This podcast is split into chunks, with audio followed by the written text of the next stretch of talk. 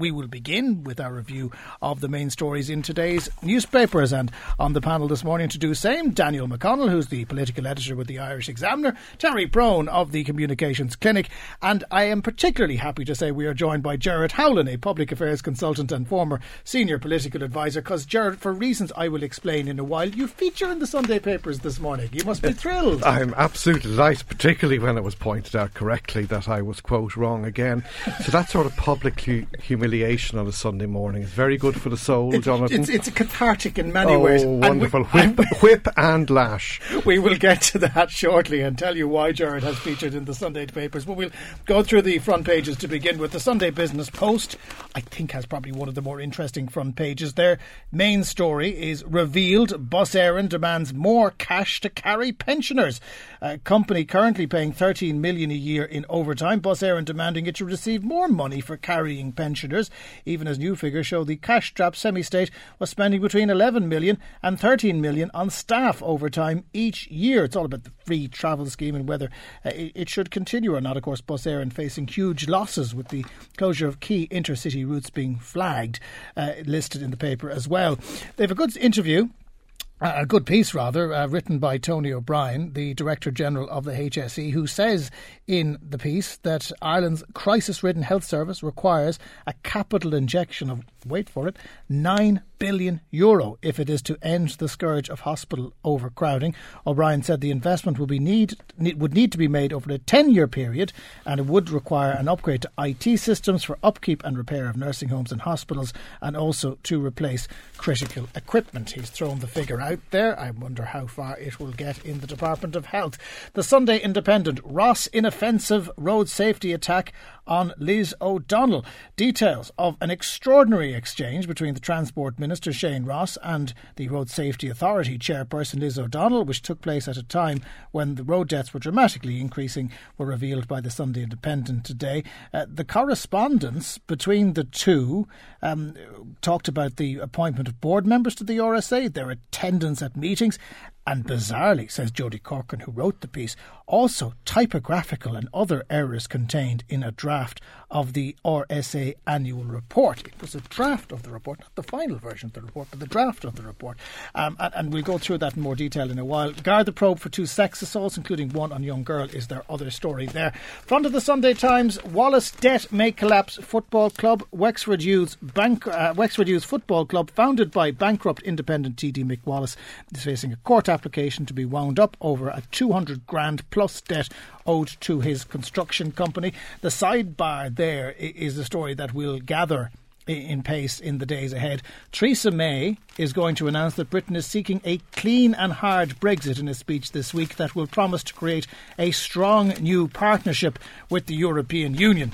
Says she, not necessarily the European Union. The Prime Minister finally laying her cards on the table, making clear that Britain is to pull out of the single market and the European Customs Union in order to regain control of immigration and end the jurisdiction of the European Court of Justice.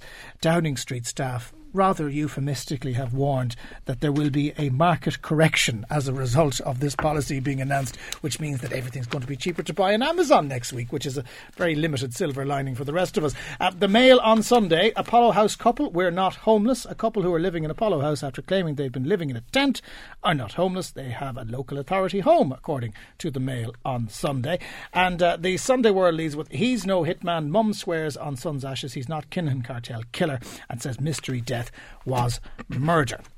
Let's talk about Theresa May uh, because I, I think even though it doesn't feature very prominently on the front pages, it's a story that only broke last night in the UK papers, which meant it didn't bleed through, Danny. And what we're talking about here, the hardest of hard Brexits, is the nightmare for the Irish government who are trying to prepare for what the British government is doing. It is, and it seems that the leaks or the, the signals from uh, Downing Street um, are true because they're, they're actually spread across a number of the, the, the main British papers, uh, having watched them or read them um, overnight and, and early this morning. So clearly, briefing has, has taken place as to what form Brexit will take. You know, there has been a lot of talk about the merits of a soft Brexit over a hard Brexit for Ireland. You know, issues around the border uh, and the you know the common travel area. They have been the big issues for us. I think for a lot of people, you know, there's been a lot of dismay at the Irish government's attitude to all of this. Listen, we have to kind of wait to see what Theresa May is going to do before we can decide our response to Brexit. That isn't good enough. But now we know that she's heading for a more for a hard Brexit. Um, purely, I think, to try and keep the, the the Eurosceptic rebels in our own ranks kind of on side. But you know, at least now we know what the game plan is. Now it does, it, it merits a very strong response from an Irish government. You know, to be parochial about it, um, we need a strong response from from government. But it is the nightmare scenario from our point of view. Like because at the end of the day, Ireland have the Irish government has basically said we need to rely on our friends at European level to come to our aid. Where where there can be no special deal for Ireland, we're told. Um, there can be no special case for Ireland, we're told. We'll all have to just throw our lot in with the with the other twenty seven you know, Europe hasn't exactly been our friend. Uh, over the last eight, eight to nine years, so I think going down that route poses an awful lot of difficulties. But Gerard, as well, not not only the economics of this, but but the physical departure mm. of Northern Ireland from the European Union throws up what was the worst case scenario of the checkpoints at Newry. Yes, well, this, I mean, there's the European Union, the political entity, there's the single market, which is the trading bloc, and there is the customs union. Uh, this is like a Russian doll. Which there is layer upon layer, and, and the and the inner core, and, and Theresa May at the centre. Uh, uh at the centre is is the customs union, which means that ultimately you could be st- having uh, police women and men at the border asking you to open your boot to see men, see how many uh, slabs of beer you have, as we were, you know, twenty odd years ago. And, it's and, horrendous. And how does Iveagh House? Unless a special case can be negotiated unless you have you know Northern Ireland somehow within the customs union, but the rest of the United but Kingdom that, that's isn't. Not, that's not high, I would argue, on Theresa May's agenda. No, it's not. It's not on her agenda at all. very much down the list. Terry, do you think that she has a plan? Because you know th- this is coming out now. Um, and she's she's adopting a tough line. She's trying to be a big player insofar as she's setting out Britain's stall. We are going to be a single united kingdom against the world. And the reality is that it's probably most people who have at least given some cautious thought to this will say, no, that's a terrible, terrible idea to break completely immediately. Well, when you say most people who have given this thought, that doesn't include the people surveyed by the Observer this morning, because what they've done is ask people, who do you think is best suited to manage Brexit? And the overwhelming reaction is the Tories. Theresa May, she's going to do it. And I suspect that that is what she's playing into. Remember that if you have come in as one of the people who wanted Britain to remain in Europe, then you have to prove yourself by being harder than hard. Mm. And that is exactly what she's setting out to do to say, I am the implacable figure who will deliver what the voters of the United Kingdom told me to deliver. 51.8% of voters Doesn't of matter Kingdom. if you are a Conservative uh, Prime Minister. So if, if she goes down this road, and it would appear that she's they're going to take forever to get deals done with the likes of the European Union trading bloc. I mean, she was trumpeting that she was going to get a deal done with the New Zealand government, but New Zealand has 57 million versus what 1.7 mm. billion of, of, of trade people who have, and Gerard probably has way more experience of, of the machinations of European bureaucracies and, poli- and, and politics than, than most. Um, it's going to be a very slow process, I think, by and large. But I think what you have, what you will have, is a roadmap saying this will happen by this point, this will happen, and by 2020 or 2021 or 2022, we're gone, we're out, that's it, or it could even be longer than that. But I just think, I think you're absolutely right. The Irish aspect to all of this is very far down the agenda. It didn't feature in the campaign at all, which I thought was very worrying. Um, and I think most mainlanders didn't even consider the impact on the border between the Republic and, and, and, and Northern Ireland. Now, one issue uh, and one solu- possible solution I've heard since since the start of all this is that the island of Ireland becomes the border, so you don't have this issue of Donegal to Dundalk, you know, it being the kind of the, the frontier. That basically, that if you're a, a, Northern Ireland citizen, you have to show your passport to go over to the, to the but mainland. the Unionists would go ballistic. They would, but is that a kind of a lower cost? than having to kind of you know enforce the border and jeopardize the peace process and all of that, and you know put us into a far more complicated space than having it at you know the kind of the, the border between the well, Republic well, and, the, and the North. Where does Iveagh House begin to deal with this? Because you know they they were waiting to find out if there was a, a, a kind of a soft edge that they'd be able mm. to land on. If there's no soft edge, then they have to go with the rest of Europe against Britain. Yeah, I mean, that's the bottom line. And I mean, people talk about Theresa May not having a plan. I suppose more worryingly, the Irish government doesn't have a plan. And I do not say that as a snide criticism.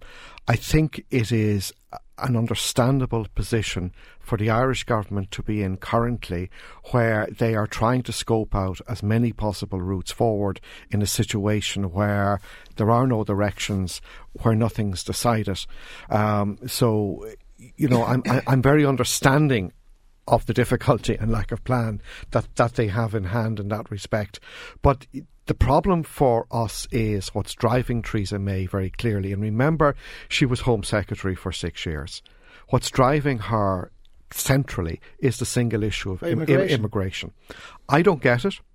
I, there's something about this in my mind, and because of our, I believe, our very positive experience of immigration here, I you know, I, I believe that Britain is, you know, naturally benefited by, by immigration.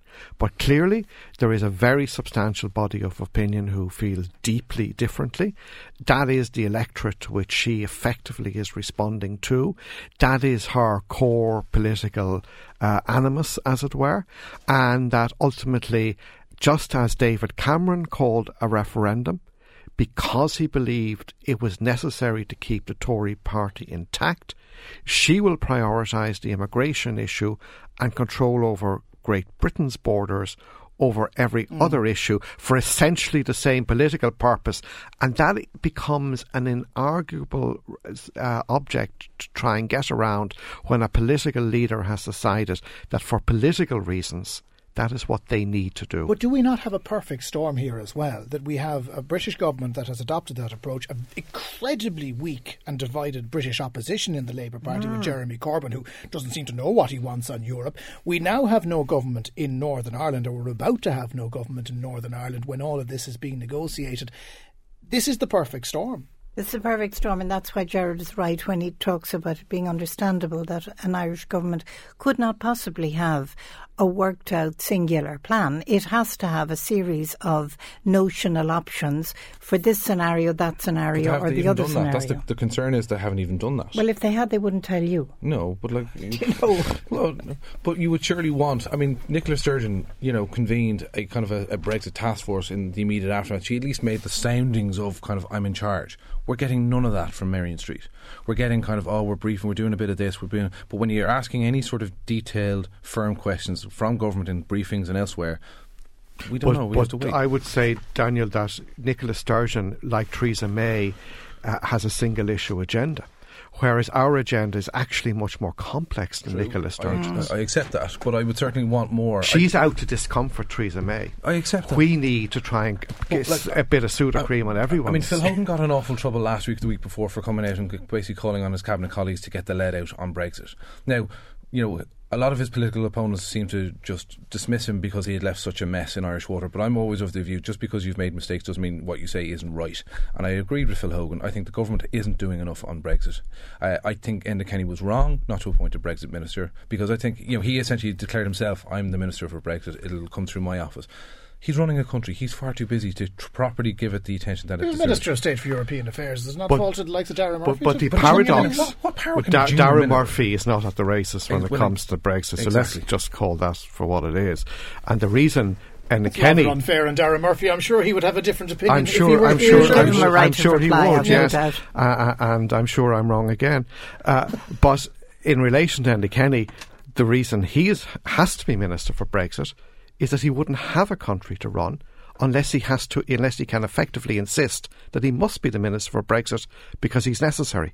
And if he weren't necessary for that central national objective, the raison d'etre of him remaining in that office that allows him to co- run the country wouldn't be there. Anyway, so you're back to what do I need to do, Theresa May, Enda Kenny, Nicola Sturgeon, to keep this job, sit in this chair to do this thing. Mm. Let, us go back to when the vote happened because this is uh, a, a, remarkable thing. I didn't realise, Danny, you, are a journalist who does this on a daily basis. Did you realise WhatsApp messages were subject to freedom of information? Yeah. This was news to me. Anyway, Colin Coyle uh, in the Sunday Times put in an FOI and brilliantly got a WhatsApp exchange uh, that effectively involved government spokespeople and department spokespeople and state agency spokespeople that played out over the course of, of the few hours post Brexit. Um, and it just kind of shows that they were trying to coordinate their message, which you'd understand they would do. That's part of their job. But there's some gems in there. Um, at 9 a.m., one this is from the Sunday Times. At 9 a.m., one member of the group noted Gerard Howlin, a former Fianna Fáil advisor, had tweeted, seriously question wisdom of Ireland government's intervention in EUREF, especially the embassy in London. No use and effectiveness in, co- in crisis now compromised. There were concerns in this timeline that this might develop as a theme. The group's administrator replied, how wise after the fact, he's wrong again. Gerard, right reply. Well, I just to say I completely agree with that final observation again. yes. Uh, and uh, it, I think it's a credit to all concerned. They were up so early in the morning uh, and so busy. It's precisely what you would expect them to be doing. Um, and um, I mean, it's it's amusing, it's insightful, but what is it about what they were asked that is in, in any way particularly strange or well you know. no I just and by the way what I must co- you're taking this very well Gerard what I must compliment them on uh, compared to my long, long uh, experience, long ago, I should say, is is restraint and moderation of their language. I can never remember a simple civil word like wrong being applied. There would be, there, there would be an adjective. string of introductory expletives, you know. Uh, but also, one other line I'll mention it in passing. Brian Hayes just tweeted he's going on Newstalk. One member noted at 9:05, the government press office responded, "B Hayes, B Hayes isn't an issue. He's not government." Which out Brian will wake up to this morning. Sorry about that, Brian. You, you did choose to go to Europe. Um, but the one thing about all of this, Terry, in, in the communications world and everything is subject to FOI, are they going to have to start putting messages in their shoes like they would have done during the Civil War to keep things under wraps, or is everything going to end up in the public domain at some point? Quite seriously, that is a problem. That there is a case for venues or conduits where you can discuss something without believing that it's eventually going to become public domain because it's not intended for public domain. On the other hand, this is fascinating, and I suspect that although Fergal Purcell, the head of GIS, figures largely in it. And therefore, anybody in his business, anybody in my business, would start reading a thing like this with your insides in pleats. Oh dear God, what did I say back then? Um, it actually is quite interesting, and it'll be interesting to people outside of the communications area because what they're largely trying to do is space out the stuff that's the going message. to media. I, mean, I think it, so it looks that like it good doesn't man- hit them like a tsunami. Good management of the media uh, is how it reads. I don't know whether that was the perception. I can't remember in the day where there was so much trauma. But that it had is very happened. funny that some of the bodies being controlled don't like being controlled and make bitter little comments about being controlled. Fun- a function of government is that the outer orbit in various departments and agencies really cordially detest them in government buildings, who they always feel are above themselves. and they always resent those calls from those people in government buildings. This is perennial, uh, you know, inbuilt tension in the What, system. what I find now, we're talking about WhatsApp. So it's it's not their feelings for us on the outside. It's it's, the feelings, feelings for, for each themselves, other yeah. that you should read between the lines. What I find it interesting, we're now talking about WhatsApp. A couple of years ago, we were looking at, um, and particularly during the crash, it was the use of Gmail by personal Gmail accounts by key officials to try and avoid the freedom of information, you know, mic- mi- microscope. Uh, and what we found a lot was, you know, the Gmail thing was just a blank wall. We couldn't get anywhere near it. But it was confirmed by several people who were in government at the time that, like, if transmissions had to be made, uh, you use your Gmail for a simple, but it, like you had to, you had to communicate with someone. But it's funny. I thought WhatsApp they made a big deal that it's encrypted end to end and no one can hack into it. You can hack into it with an FOI. It's the easiest, most hackable thing of all That time. is true, but that speaks to the wonderful openness of the Irish system. The curious thing, Terry, now, come on, no, but the FOI You- does work. It does work. Dan. It does work. Well, sorry, Um, hang on. Given the amount of FOI requests I put in last year, and given how few came back with satisfactory responses, Oh, I that's just differ. I beg to personal differ. Bitterness and frustration. professional, professional curmudgeonly. the, curmudgeonly. the thing is that, and we've exemplified this this morning, that it's very often not the big thing that's revealed by FOI that people enjoy most. It's the little things, like the um, attack. Well, not that it's really an attack on Mr. Howlin. I remember at some stage years ago, uh, I think it was the Irish Times, FOI'd some conversation that I had had with uh, a department official and they put it on the front page. And the truly mortifying thing was not that I'd said anything inappropriate or profane or horrible, but that I had ended it XXX. God, I'm still mortified. but Terry, you're a nice person. It just came across. to a uh, senior civil servant. No. Well, anyway, we've one uh, mm. civil servant who texts us now this morning, um, presumably from her non-work phone, because as a civil servant, she says we were always told anything we did on a work phone could be FOI. So that's what's keeping you at bay, Daddy. They're all using different that's phones. To keep them in business. Yeah, well, it just means we have to be a little bit more imaginative. Yes, create, creativity. Colin Coyle gets the uh, the prize uh, yeah. for creativity this morning. Uh, the Sunday Business Post, Terry. I mentioned it at the start. By the way, my panel this morning Gerard Howlin, Daniel McConnell, and Terry Prone. Sunday Business Post, Terry. HSE Chief O'Brien, we need nine billion to fix the health service. Uh, it, it takes a lot, I'd imagine, for someone like Tony O'Brien to come out with a figure that high, knowing it ain't going to go down well in Hawkins House. I don't think that um, it's going to be a problem for Hawkins House. It's going to be a problem for the government and for the future healthcare committee because what Tony Ryan is doing here today is laying it on the line in a very magisterial way that says, let me quote him, Planning estimates indicate that the health services will require in the order of 9 billion euro in capital spend over the next 10 years in order to overcome both historic and existing deficiencies. In other words, that whether it's that we need six more hospitals or what we need, capital spend is not put in six more nurses there tomorrow. It is the big spend for the future. And it may indeed encompass a time when Tony O'Brien is not there, but he's laying it on the line that this healthcare system and others. And it's an interesting thing that I find fascinating over the past 18 months. If you look at the Guardian, The Observer, The Daily Telegraph. The Daily Telegraph couldn't be at a more different uh, ideological stance than the other two.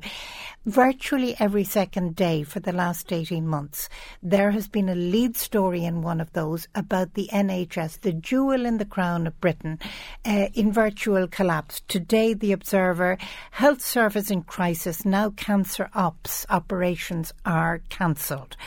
That is the sort of thing that we're seeing, only not quite as bad in Ireland. And yet we haven't ever said, well, we've looked at it as if we were all on our own, as if we were insulated, as if this was not a problem all over the developed world.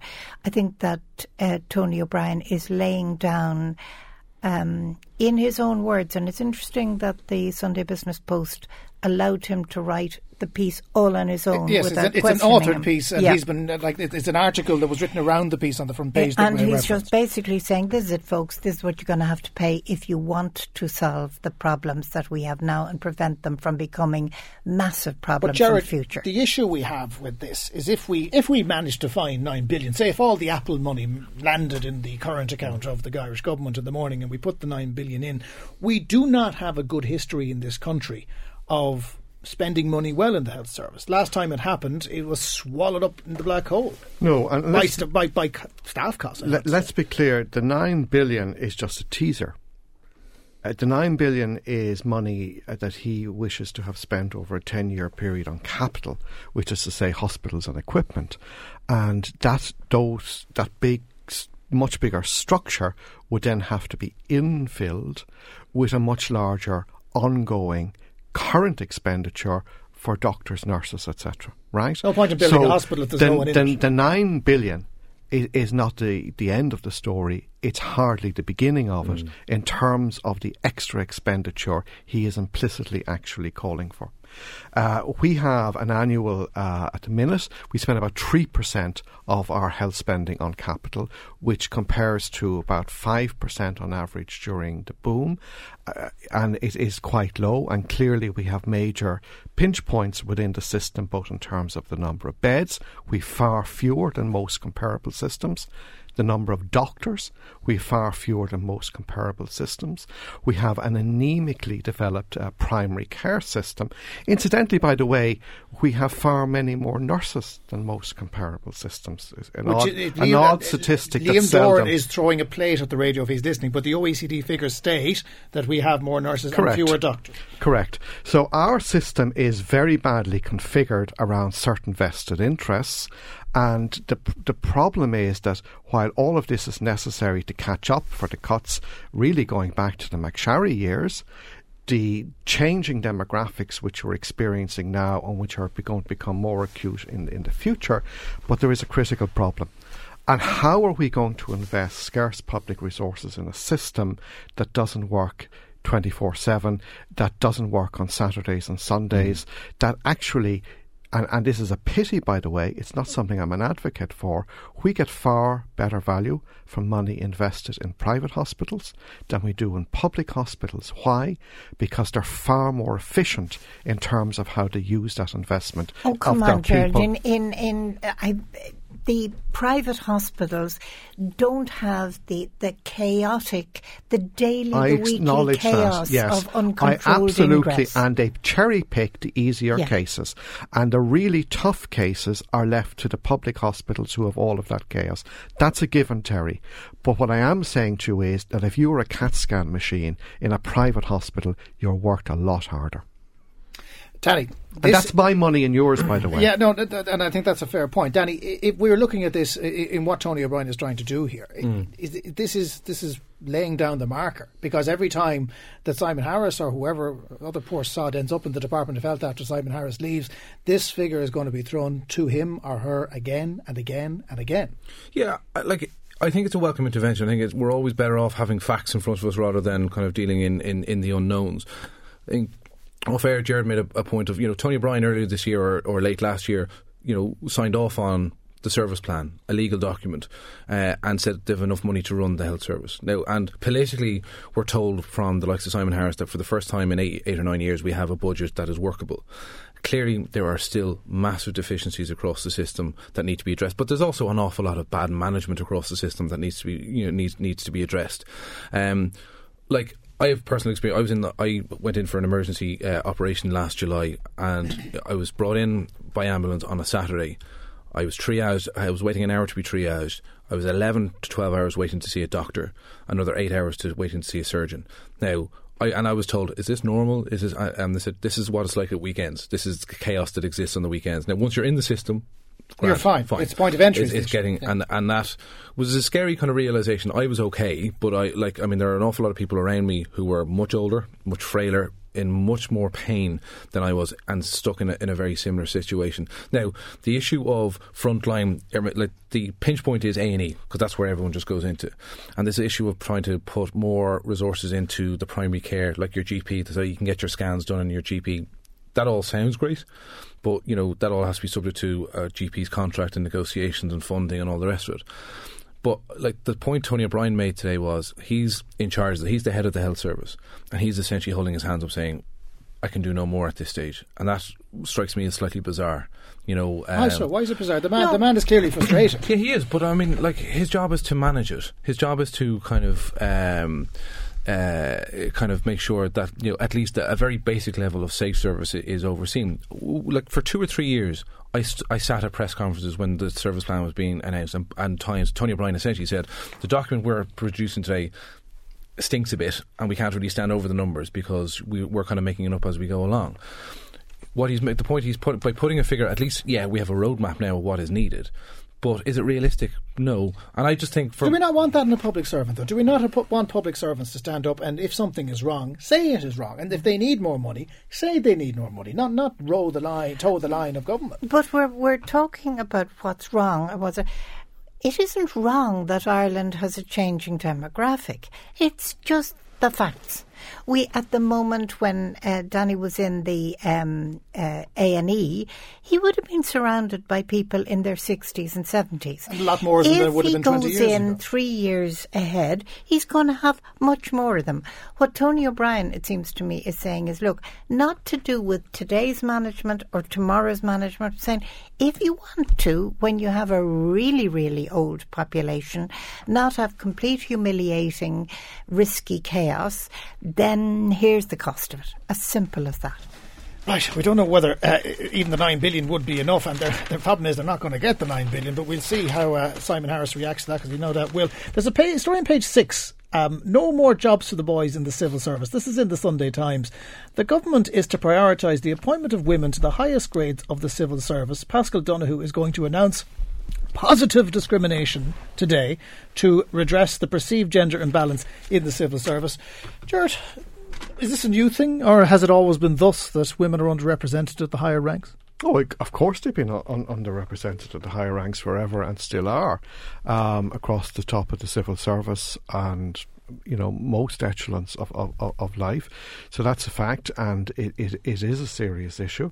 And I suppose the, the issue is how how is it addressed? And clearly, um, it is done informally, and there is a sense, by the way, in the civil service that there is a sort of informal, um, you know, finagling.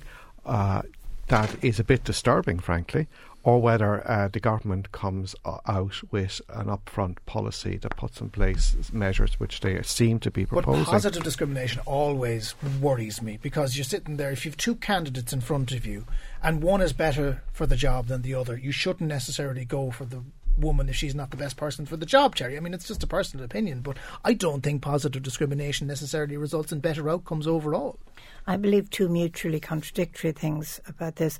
The first is Very unlike you to contradict yourself, Terry Prone. I was watching a man, not in civil service, uh, recently on television, a man of great eminence in his, I suspect, early 60s. And he said in the middle of the discussion that he had never, in all of his 40 year career, got together with his team to exclude a woman from becoming part of the team.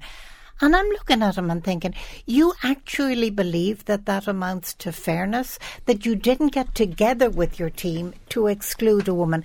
And the fact that somebody could say that on primetime television and not be hauled on it and not be told you actually have no understanding of discrimination, whatever, that irritates the hell out of me. And I want everybody in the public ser- ser- service and the private sector to understand their unconscious biases, the unconscious biases that are preventing women from getting to the top. Quotas always bother me. Quotas always bother me. But going back to your point, Jonathan, about not necessarily having the best outcomes, I remember years ago being told when I said um, I was against having quotas for um, women on state boards because that would mean that stupid women would get on state boards. And Gemma Hussey looked at me and said, And you're suggesting that stupid men don't make up the majority of state boards? And I thought you make a very good point. Indeed. Um, by the way, I've got a brilliant text in for you, Danny. Oh, Uh, it's go. clearly aimed at you. It's signed a public servant, so it could be Annie from Gotcha. tens of thousands that could be a listening. euphemism. The 2014 Labour amendments to the FOI Freedom of Information Act were ideologically driven and bad for the country. FOI is now just a crutch for very lazy journalists, and we should go back to charging to stop these extensive trawling FOIs that are costing the state millions. Well, that's complete and utter nonsense, and I reject it out of hand as, as I rightly should. The the 2014 FOI Act was a what I thought was a welcome attempt to try and redress the balance because under Fianna Fáil they completely shut down the original 1997 FOI Act, um, and the, the, the fees that were in char- were being charged were a barrier to information being released. Um, I, I remember vividly Brendan Howlin sought to uh, have have a charge initially uh, not just per request, but per uh, element of request. So you could end up ch- paying. The plan was you'd pay you could pay up to sixty quid per request if you you know say you had four different elements in, in your FOI request. Under significant pressure, he relented and, and that went by. Um, like FOI is not a crutch that we rely on. It's a tool that we use to try and uncover stories that we wouldn't necessarily. I just get the impression that that public servant has had to trawl through a lot of information on behalf of FOI requests. well, if they don't like their in. job, put in for transfer, go somewhere else. Uh, the big story, uh, by the way, the panel is Terry Prone, Daniel McConnell, and Gerard Howlin. The big story towards the end of this week, whether we like it or not, is going to be the inauguration of Donald John Trump as the 45th President of the United States. And I cannot remember and at any stage in history that I'm aware of where a president has been so embroiled in scandal coming up to inauguration day. Those lurid suggestions from the, the Russian uh, leaks, as they were. Uh, we have Jared Kushner, his son in law, saying, well, it's not nepotism because the nepotism rules don't apply to the White House if I'm an advisor. And then all the other stuff, Terry. How is he going to brush this off. I mean, your, your, what was your reaction to his press conference earlier this week? I mean, you, you, as an advisor to politicians, you would never advise anyone to go in and be that bullish. I would imagine. I would advise normal politicians. And that's a key distinction. Uh, Trump is a phenomenon all of his own. And you would be a fool to go into Trump and demand any of the things that you should demand of any normal politician. One of the things, and I'm writing about this in the Irish Examiner tomorrow, one of the things about one of the things about Trump is that he is incapable of sequential thought. He actually, if you watch him, can never complete a single thought. He moves sideways to something else. You don't take a man, even with my expertise, you don't take a man in his 70s and think that you can change that hard wiring. So one of the things about the inauguration that I'm going to be fascinated by, because I covered the Obama inauguration for RTÉ at the time, and what you saw was just the most superbly lucid man giving a superbly articulated speech that he clearly owned from first word to last full stop. I'll be fascinated to see if Trump can actually get through whatever speech is written for him by other people without breaking off and doing, doing sidebar comments. And the funny thing, I, I was doing a bit of research for Pat's program, and of all the presidential inauguration speeches, not one joke has ever been cracked. And I wonder, will Trump be able to resist at some point throwing something in? taking a crack at somebody. Yeah. And especially since his showbiz quota is going to be lower anyway, because virtually all the showbiz people who were asked either refused or accepted and then refused. He's got some girl who's only about 17, I don't think, who knows much better, and the B Street Band, which is an E Street Band tribute. Which I find hilarious. Like, you know, they kind of say, oh, we're not a political uh, group, even though you're a band aping Bruce Springsteen, probably one of the most political singers of the last 50 years in, in American history on the Democratic side. Um, what I find fascinating is, you know, Terry mentioned, you know, what you do with a normal politician. Trump is not a politician by any stretch of the conventional sense. He's just not a politician. And that's the sort of the, the, the showbiz factor that we have. We're constantly waiting to see what he does next, and you know, unfortunately, the stakes are so high. Like it's it, this is not showbiz. This is real politics and, and and you know, kind of governance and all the rest of it. Um, I do kind of find it somewhat disappointing that members of our own profession continually try and seek to rewrite the result. You know, they haven't accepted the result that Trump has won. This bleating of, oh, you know, doomsday is coming, it's coming, get on with it. Trump is, is elected, he is the president, so let's get on with it. And let's deal with the actual, the reality of the situation. Like his, some of his choices in terms of his, his cabinet raise eyebrows without question. I think the lack of women amongst his cabinet, as we were talking about I think earlier he's on. got two and, know- in education and, And some if I could just come in on Daniel's point, media, particularly in America, has utterly failed to They've cope let with themselves. Trump. down. Yes, Jim, and Jim, Jim Acosta, the CNN reporter, tried to ask a question at that press conference. got smacked. Yeah, and then, in, as opposed to doing the right thing by saying, "Well, I'm not going to ask my question until Jim Acosta asks his question," none of them stood up They for him. all came in and they allowed the president elect to do divide and conquer. Hmm. American media, or at least serious American media, is going to have to think long and hard instead of, as Daniel rightly says, looking at this thing of this couldn't have happened. I can't believe this has happened. God Almighty, don't tell me it has happened. They're going to have to move on and realise that they're dealing with a natural phenomenon like a typhoon, Hmm. um, and they better develop methods to cope with it. And J- Gerard, one thing about it is,